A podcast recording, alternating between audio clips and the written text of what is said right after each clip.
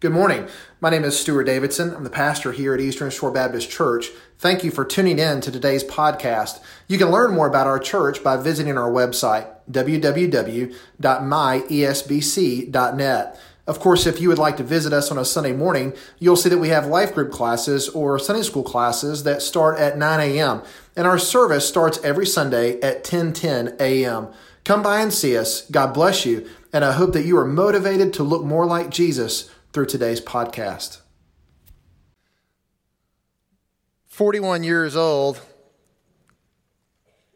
I suppose about 41 and a half now. And over my life, I have endured interruptions. Have you ever been interrupted? There's nothing quite so annoying than being interrupted at times. Have you ever tried to, to get a word out edgewise and, and the person that you're speaking with just won't let you talk? Ever, has that ever happened to you before? Maybe you are that person. I, I, I, thank you. Someone interrupted right there. Someone said, not me. I, heard that. I love it. I, can think of some of the interruptions that I've had in my life over, over the years. Um, I, I, can remember one uh, that took place, I, I, don't know, some 14 years ago. I was watching a baseball game in Montgomery, Alabama on, on the television, and I was sitting there in my own little world, and, and my wife comes around the corner and she said, Stuart? And I said, Yes, my love. What can I help you with? Oh, I just love you. And she said, Stuart, I need to tell you something.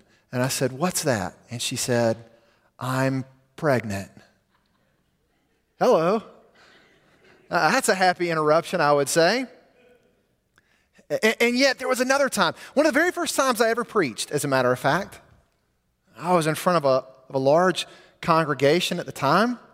I was nervous. I was a youth pastor. See, we're so lucky we have such a phenomenal youth pastor who never gets nervous when he comes up here and speaks. Man, he just slays it. We should give him applause. Good job, Josh.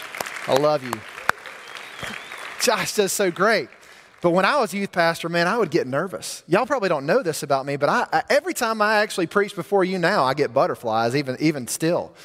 But I remember one time I was preaching, it was in front of a pretty large congregation. It was on a Sunday morning. It was even on TV, broadcast to some 50,000 households. I was preaching away. And do you know what happened in the choir loft behind me? A fella had a heart attack.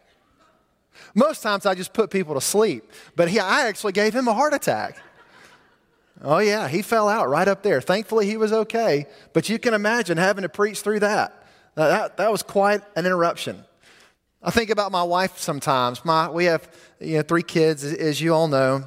And God bless her, my wife gets interrupted all the time. All the time. She can't do anything without being interrupted. You've probably seen uh, those Facebook videos of moms that just want to go to the bathroom by themselves and they just can't do that. There's always somebody with them uh, Angela, she'll go into the kitchen and, and she'll be working on dinner and trying to pull some things together. We, we lead a pretty busy lifestyle. And yet, it seems inevitably that no matter where she goes, she's always got one to three kids walking right behind her. She never has a mom. Moms, can you identify with that at all? Amen. Okay. God bless the mothers out there. Well, our lives are filled with interruptions. Sometimes these interruptions can be rude. We deal with rude people all the time. Sometimes they can be random. We don't even expect them, and yet they just happen. And then other times they're redeeming. And this morning, that's what we're going to be talking about. We're going to be looking at one of those redeeming interruptions. I will say, talk about a random interruption. We were in downtown Mobile last Saturday and we were trying to take some Christmas pictures to, for Christmas cards. The struggle is real, after all. And so we pulled in and and uh, we were in our van, and Angela found a, this prime spot right there uh, off of government in, in, uh, in, downtown Mobile. And she, she swung in that spot a little hot, if you know what I mean, kind of on two wheels, screeching and fire blazing behind us. And she bumped the curb, and you know what? She blew the tire out. Oh, I know. That was my, that was exactly my reaction. Oh, because guess who had to change it? Me. Oh my goodness. Interruptions are everywhere. Well, do me a favor, turn your Bibles to Luke chapter 1, verses 26. or yeah, verses 26 through 36, and we're going to be looking at verse 38. You've actually already heard this piece of scripture this morning, uh, but I think we should read it again. It says this in Luke chapter 1 In the sixth month, God sent the angel Gabriel to Nazareth in a town called Galilee to a virgin pledged to be married to a man named Joseph, a descendant of David. The virgin's name was Mary. The angel went to her and said, Greetings, you who are highly favored. The Lord is with you. Can you imagine that for just a moment? Put yourself in Mary's position. You're going about your day, doing your thing Whatever Mary did, that's what she was doing. And then all of a sudden, an angel shows up at the door. Greetings, Mary. You are highly favored. I imagine Mary was startled. I imagine she was a, a bit scared. And then it goes on in verse 29 Mary was greatly troubled. I would imagine Mary was greatly troubled. That's probably an understatement. She was greatly troubled at his words and wondered, What kind of greeting is this? I think that's a good idea. In verse 30, but the angel said to her, Do not be afraid, Mary, for you have found favor with God. You will be with child and give birth to a son, and you are to give him the name Jesus. He will be great. He'll be called the Son of the Most High God. The Lord God will give him the throne of his father David, and he will reign over the house of Jacob forever, and his kingdom will never end. And Mary asked this pretty obvious question How will this be since I am a virgin? The angel answered, The Holy Spirit will come upon you, and the power of the Most High will overshadow you. So the Holy One to be born will be called the Son of God. Even Elizabeth, your relative, is going to have a child in her old age, and she who is said to be barren is now in her sixth month. And Mary responded, I am the Lord's servant. May it be done to me as you have said. And then the angel left her. This morning, I want to cover really uh, two Roman numerals with you. This morning, I want to dive into Roman numeral one. This angel was announcing, this angel came proclaiming, this angel came interrupting. And he made some very startling claims. One, he was announcing the graciousness of God. Mary, God's favor has found you. Friends, during this Christmas season, I, I, want to be an angel in your corner. I want to remind you during this Christmas season, a time of peace, joy, hope, and love, that God's graciousness is upon you. Maybe this morning you're down, you're downcast, and you're depressed. Well, friends, let me tell you, God is right there in your midst. He knows every trouble that you are suffering from. He sees every tear that has fallen from your eye. He knows the loss that you've experienced, and He knows that sometimes that Christmas season can amplify those feelings of despair. But yet, God's graciousness has found you. Much in the same way that it found Mary. It found Mary in an obscure season there was nothing that was very special about the time of year that Mary was given this great proclamation. It, was said that in this sixth month, that Mary received this information from the angel. And friends, I would tell you the timing of the angel's visit is curious at best. And if you go back to the last book of the Old Testament, the book of Malachi, and you pick up with the first book of the New Testament, which of course is Matthew, you'll realize that there was some 500 years of silence between God and man. God did not speak to man for some 500 years. And then now, all of a sudden, breaking through the darkness, breaking through the deafness is God. He doesn't come, by the way, to speak to a king. He doesn't come, by the way, to speak to someone who's powerful. He comes to speak to Mary, a, relative no one. And yet there was nothing magical about this time, and yet isn't it great that now we have God's word that speaks to us every time we open it and read it? God's word speaks to us so clearly these days, we don't have to wait 500 years. We don't have to wait for an angel to knock on our door. Every season is a season of proclamation. Every season is a season where God is speaking to you. Friend, you've got it better than Mary. Mary had to wait around, and not us. We don't have to wait. All we have to do is close our eyes, humble ourselves, and pray, and God will speak to us. It was an obscure season, and yet God also chose an obscure site. He was gracious because He chose a weird time and He chose a weird place. A weird place, Nazareth. Nazareth in the first century would have been incredibly small. The population would have been around anywhere from two to 400 people. Most of the people, by the way, would have been trade workers. They would have been maybe farmers. They would have worked in the fields and agriculture. We even know that Joseph, he, he was a carpenter and a stonemason. There was nothing that was very educational about Nazareth. There were no universities. There were no power centers. There was no places for trade in Nazareth. Nazareth, by the way, as archaeologists have gone back to, to look at it, they realized the people mainly just dwelled in huts.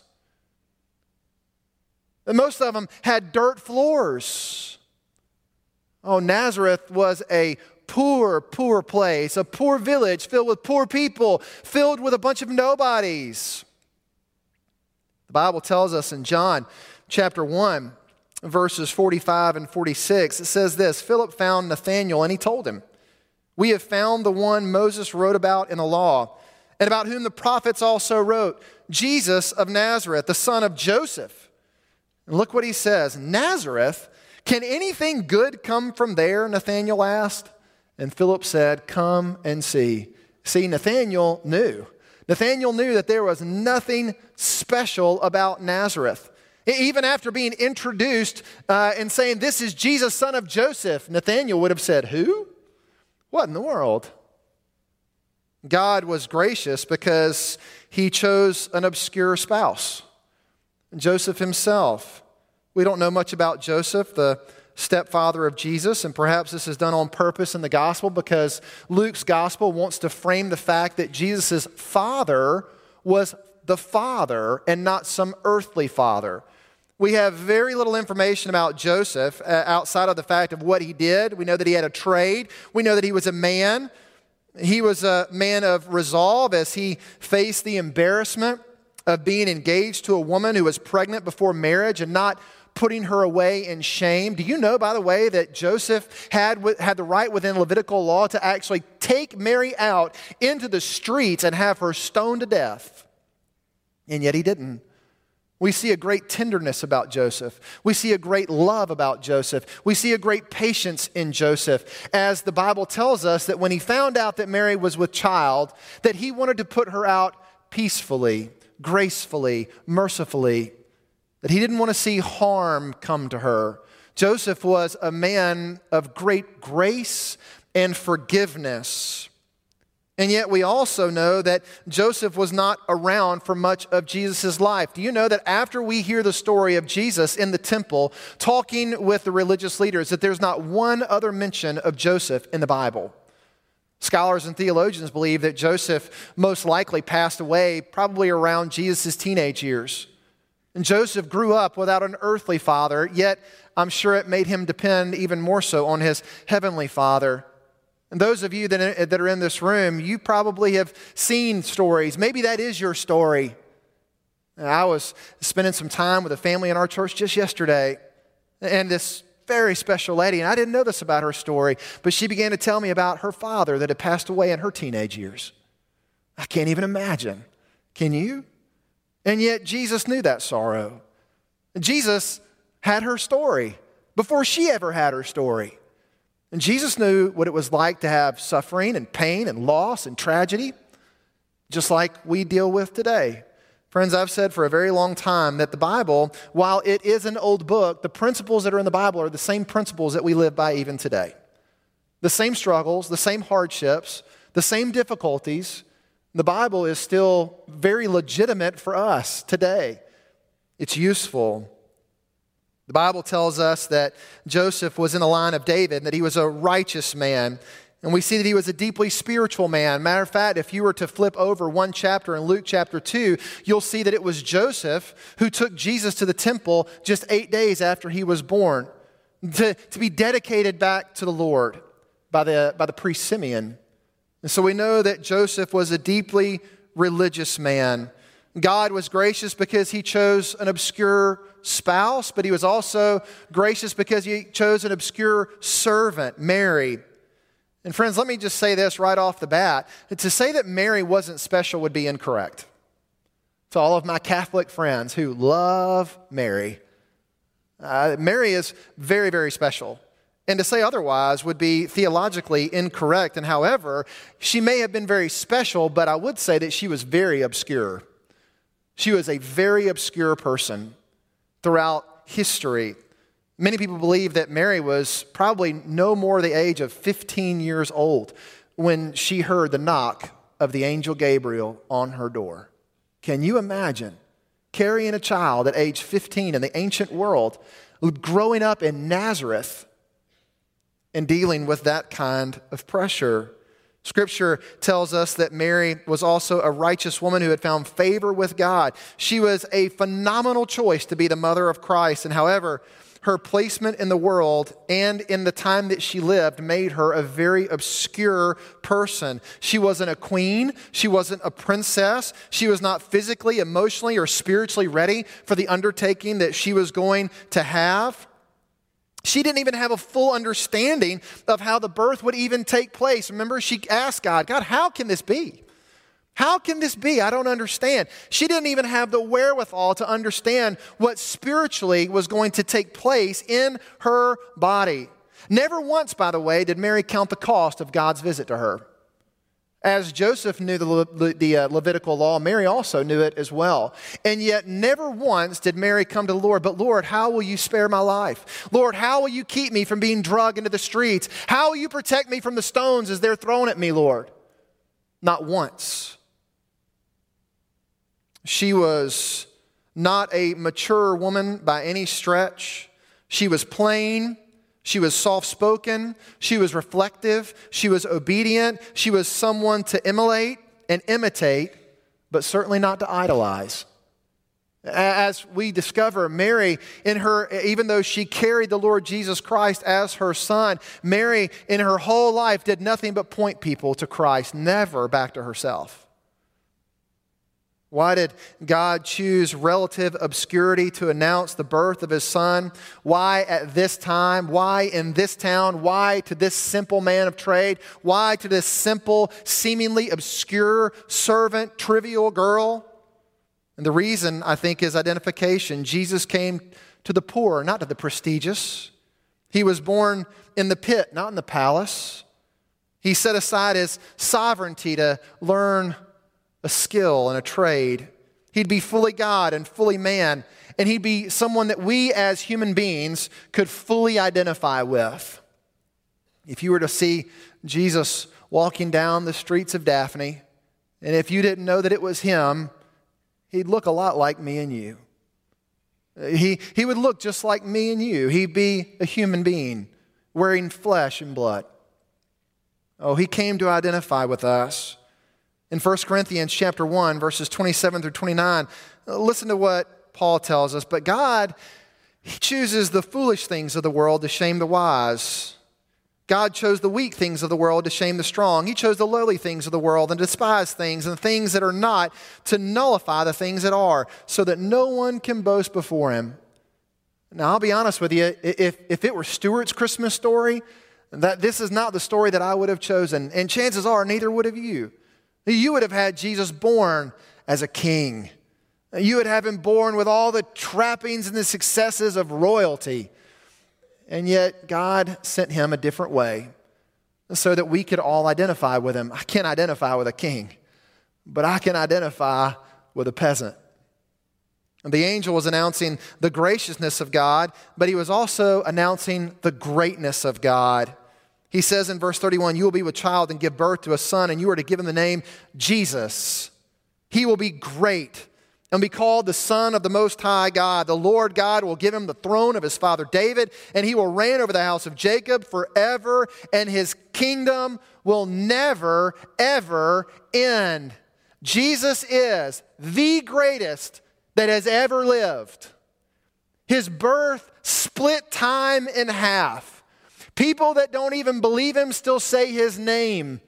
People that are looking for him can find him. And Jesus is still making a mighty difference in the world today as we know it. There is none greater, there will never be anyone greater than Jesus of Nazareth. We uh, signed up as a family for a service called Disney Plus. Has anybody ever heard of Disney Plus? Does anybody have Disney Plus? Am I the only one? Okay, uh, great. The Tapleys are in. Great. What's the first show you watched? Do, do you mind me asking? Do you remember? The Mandalorian. It's a good show. I like it. Sandlot. I knew it was coming. Okay, very good. Well, we got this this uh, this uh, this service called Disney Plus, and man, my kids are all over it. They love it. I mean, I wake up and it's Good Luck Charlie on TV all the time, and they just have a ball with it. One of the one of the first shows that I watched though on, on Disney Plus. See, I'm a Marvel person. I like superheroes, and so one of the very first shows that I watched was one of my favorite Marvel movies, which was the first Avengers movie. Do you remember that movie? Some of you didn't go see it, and that's okay. But there's a scene involving Steve Rogers, who's Captain America. All right? I love Captain America. It's a scene involving Steve Rogers and Thor, this Norse silly superhero. And they're about to get into a fight, Thor and Steve Rogers. And if you remember the scene, Natasha Romanoff, they're, they're flying in this incredible airplane. And Natasha Romanoff looks back at Steve Rogers as he's about to go diving out of the plane to go chase after Thor. And she says, Captain, I, would sit this one out. I, would I'd stay in the plane, Cap. I, wouldn't jump out of that plane after Thor if I were you. And, and Captain Rogers, Captain America, he turns back and he says, I don't see how I can sit this one out. I've got to go for it. And Natasha Romanoff says, These guys come from legend, Captain. They're basically gods, little g. Little g. And Captain America responds back, There's only one God, ma'am, and I'm pretty sure he doesn't dress like that.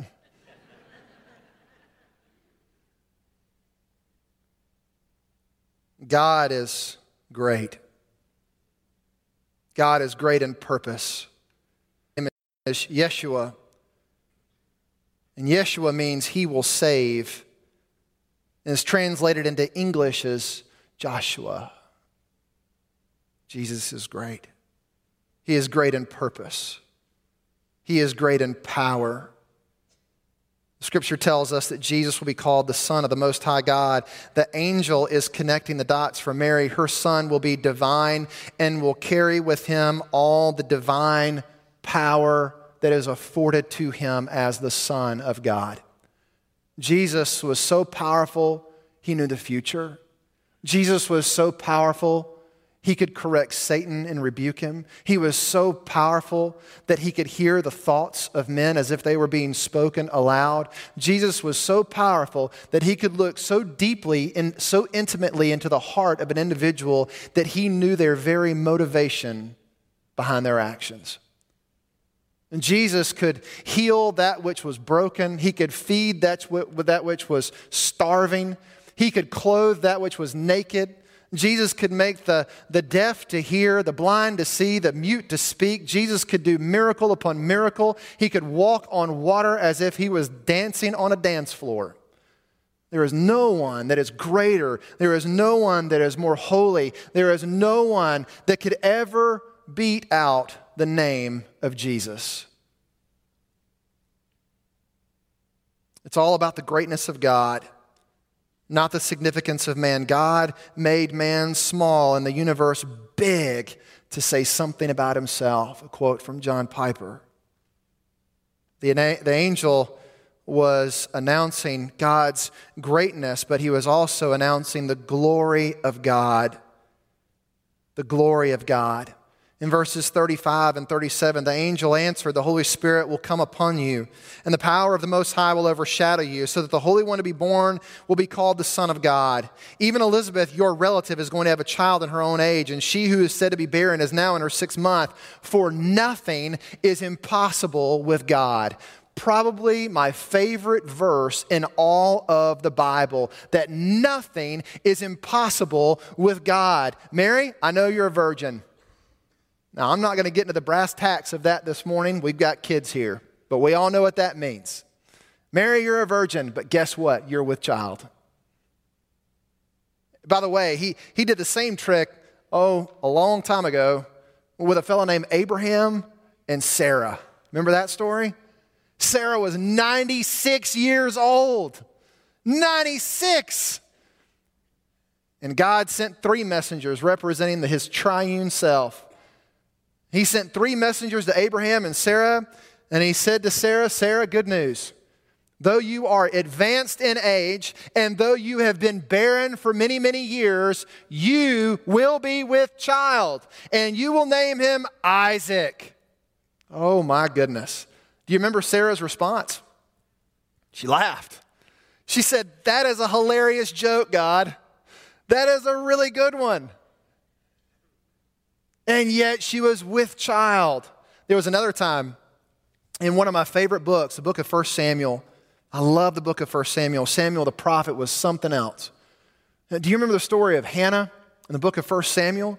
Hannah, who was a servant in the temple, she loved the Lord with all of her heart, and yet the scripture remembers her as being barren, unable to have a child.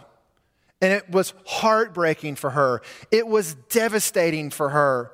The longer she served the Lord, the more hurtful she became, that she was unable to produce a child. And so she began to pray and pray and pray. And finally, the Lord came to Hannah and said, Hannah, you're with child. And, and Hannah told the Lord, Lord, if you will give me this child, I will give him back to you, and you can use him for your grand purposes and for your glory. And that's exactly what she did. And then we have the encounter with Mary. Mary, you're not married, you're a virgin, and yet you're with child. My goodness, nothing is impossible with God. God took the most impossible thing to happen and made it so. Just in the blink of an eye. So, my question this morning is this What is impossible right now with you? What's the impossible thing that you're dealing with right now? Is it a disease? Is it some terminal illness? Is it some conflict at home? Is it that your marriage is falling apart? Is it a problem with a classmate? Is it a, a failing grade? Is it a, an issue here at church that you think, gosh, Lord, you'll never, we, we can't get it fixed? Oh, yes, we can. Sure, we can. You know why? Because nothing's impossible with God. Nothing's impossible with God. You know, Saul was thought to be a lost cause. Y'all remember Saul? Walking on that road to Damascus, looking to hunt down Christians, have them killed. And many people think that Saul actually got saved on the road to Damascus. That's actually not biblical. He, he actually did not get saved on the road to Damascus. Uh, God sent Ananias, remember that? He was, in, he was at the house on Straight Street. And it was after that, when someone came to share Christ with Paul, that he became a believer in Christ. And see, friends, most people believe that Saul was a lost cause. Oh, Saul, man, that guy was murderous and was breathing out threats against Christians. He was killing people. He wanted that guy was so bloodthirsty that people said, "Surely no, there's no way I mean, even the apostles couldn't believe that this guy was now a different person, Paul. Friends, let me just remind you this morning that nothing is impossible with God. God can change the hearts of men. He can change the hearts of women. He can take people that are drop dead in atheism and draw them right out and into His light. He can take people that are eaten up with cancer and heal them like that. He can take folks that are battling all kinds of disease and alcoholism and addiction and He can deliver them within like that. Friends, nothing is impossible with God. You are not a lost cause, and neither am I. And maybe this morning you've brought yourself in here and you're thinking to yourself and you're kicking rocks and goodness gracious, I'm lost and, and nothing's going right. And you cry yourself to sleep at night, friend, nothing's impossible with God. Trust Him. Trust Him. He won't let you go, He won't let you down and He won't let you go. Mary certainly thought to herself, My goodness, how in the world is this going to happen? But nothing's impossible with God. Let's say that together this morning. Ready? One, two, three. Nothing is impossible with God. He can turn every situation right. The glory of God. In Matthew chapter 19, verse 26, Jesus looked at them and he said, With man, this is impossible, but with God, all things are possible. Look at Mary's teachable moment. Mary was, of course, distressed. In Luke chapter 1, verse 29, she was greatly troubled at his words and wondered what kind of greeting this might be. And I would say, if you had to highlight the largest understatements found in Scripture, this would be the number one understatement that has ever been said in all of the Bible. She was greatly troubled and wondered what kind of greeting this is. I would love to have been a fly on the wall when Mary encountered that angel to see what her true reaction is. There's something about Luke's description that I find lacking. I imagine he probably dialed it back a little bit. But I imagine that Mary was very concerned. Friends, when God gives you an assignment, how do you respond? God gave Mary an assignment but the one thing I love about Mary's response was that she never panicked. She never panicked. She fully trusted. Usually we think when God gives us an assignment that we're underqualified, you know, God, listen, I, I hear what you're saying, but I don't have the right education for this. I didn't go to school and learn this training. I, I, I, don't know that I can do that. Some of us say, well, Lord, not only am I, uh, not only am I underqualified, but I'm also ill equipped. Lord, um, gosh, I know you've got this assignment for me to do, and I know you want me to go do these things for these people and for me to, to, to be out there on the field, but Lord, I don't have the right tools. God, I, I don't have the whole Bible memorized, so I can't go share Jesus with somebody. I'm ill equipped. And then we're often, also many times we think that we're not deserving. Lord, surely there's got to be somebody better than me to do this job. Again, go back to the book of Exodus, and you're introduced to a character by the name of Moses. Moses, by every worldly standard, was pretty much a failure. I mean, he was a failure. The guy was a murderer, by the way. And yet, God comes to him in the form of a burning bush, gives him an assignment. And you know, we often prop up Moses, as we should, but Moses, who had the better response? Let's just be honest. Who has the better response? Big, bad, powerful Moses or little bitty, obscure Mary? It's not even, a, it's not even close, right? Jerry, it's not even close. Not even close. All Moses did was fill God with all of his empty excuses. Oh, Lord, I, I'm not, I can't go to my people. I can't go to them. They'll never accept me, Lord. Lord, I don't, I'm not equipped. I can't speak in front of folks, Lord. I don't have, I don't have the ability. I'm not a great orator. They'll never follow me. Lord, I, am I'm, I'm not the person you need to send. Lord, I'm a murderer. I've done all these terrible things. That surely there's got to be somebody better. Oh, friends, let me tell you, Mary received an unbelievable assignment. You're going to raise the son of the Most High God. I tell you right now, leading the people out of Egypt and through the wilderness and into the promised land, man, that's a cakewalk in comparison to what Mary got. And yet she didn't panic. We remember that God doesn't call the qualified, He qualifies the called. He gives you the knowledge, the tools, the people to help you. Adam had Eve. Moses had his staff and he had Aaron.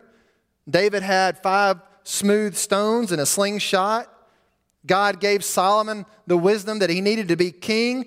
He spoke through prophets and he speaks through his word, he speaks through, his, through, through our prayers. When God calls us, never fear because he'll help us. Mary's response is a teachable moment. We see Mary's distress, then we see Mary's doubt. That's a very human response, by the way doubt. In Luke chapter 1, verse 34, how will this be? Mary asked the angel, since I am a virgin. How is this going to happen?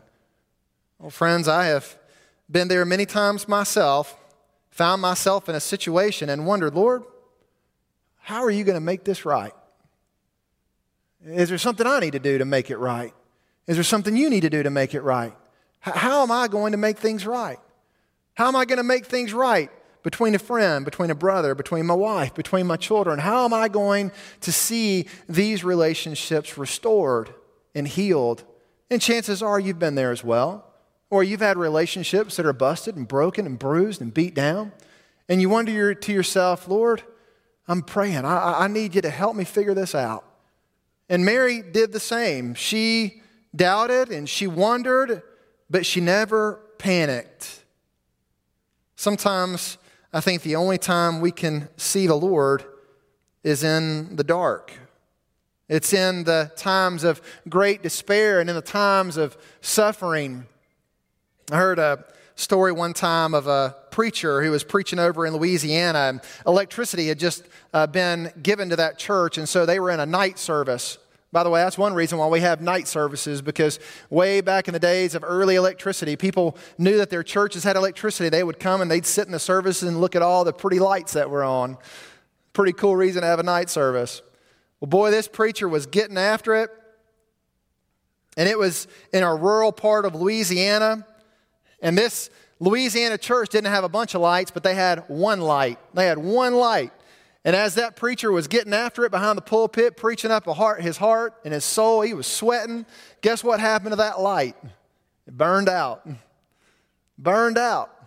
And all those people in that Louisiana church were just sitting there in the dark, and the preacher had stopped preaching. And there was a deacon who was sitting in the back. And he wanted to encourage that preacher, and he, he stood up in the dark and he said, Preach on, preacher we can still see Jesus in the dark. It's a good lesson. Sometimes we see Jesus the greatest, not in the day, not in the times where it's great. I'll be honest with you. I, I have seen Jesus more in days of hardship. I have seen Jesus more in days of discouragement than encouragement. I've seen Jesus moving in a more mighty way when we're frustrated. Sometimes I think Jesus allows us to go through dark times so that we can appreciate the times of light. Mary doubted, but she didn't panic. And lastly, she was distressed, she doubted, but she deferred. She deferred away from her will to God's will. She said in verse 38, I am the Lord's servant, Mary answered. May it be to me as you have said. And then the angel left her. I can imagine in my, in my mind's eye that when that angel knocked on Mary's door, that when it was opened, that it, her, her little hut and dirt floor, that it was just filled with light. And they had this brief conversation. Then all of a sudden, that angel was gone, and she left, or and Gabriel left Mary in the dark. Mary was blind. I uh, I bought this a long time ago. Y'all probably know what this is. See people have these sometimes? It's a cane for someone who has the disability of blindness. I keep this in my drawer in my office. I, I never remove it. it. It has been in the drawer in my office for the better part of nine years. Now, I keep it in there because sometimes I'll have a deacon get out of control and I'll have to hit him with it. No, sometimes I need to be hit with it, probably. Uh, but I keep it in there, one, because it's a great illustration that God will give you the tools that you need to navigate when you feel like you are blind, when you feel like you are in darkness. Mary, when she was given this incredible assignment, she was pretty much left in the dark. Notice that the angel didn't tell her the future. She didn't tell her, uh, that the angel didn't tell Mary, hey, but guess what, Mary? Joseph's going to stick by you. He's not going to put you out, Mary. You don't have to worry about that. No, no, no. She didn't have any of that information. Mary simply said, I'll do it if you tell me to. It's almost like in her blindness, she pulled out a cane of faith and she began to walk. And sometimes, friends, that's what we have to do as well. We may not know what's right out in front of us, but we know what's right there Uh, we, we have no idea what, what God could be bringing to us. just the other day, I was reading my Bible. It was about 11:30 at night, and I was praying. My wife was there beside me, and and she was praying as well. Do you know that when my wife prays at nighttime, she snores? Did y'all know that?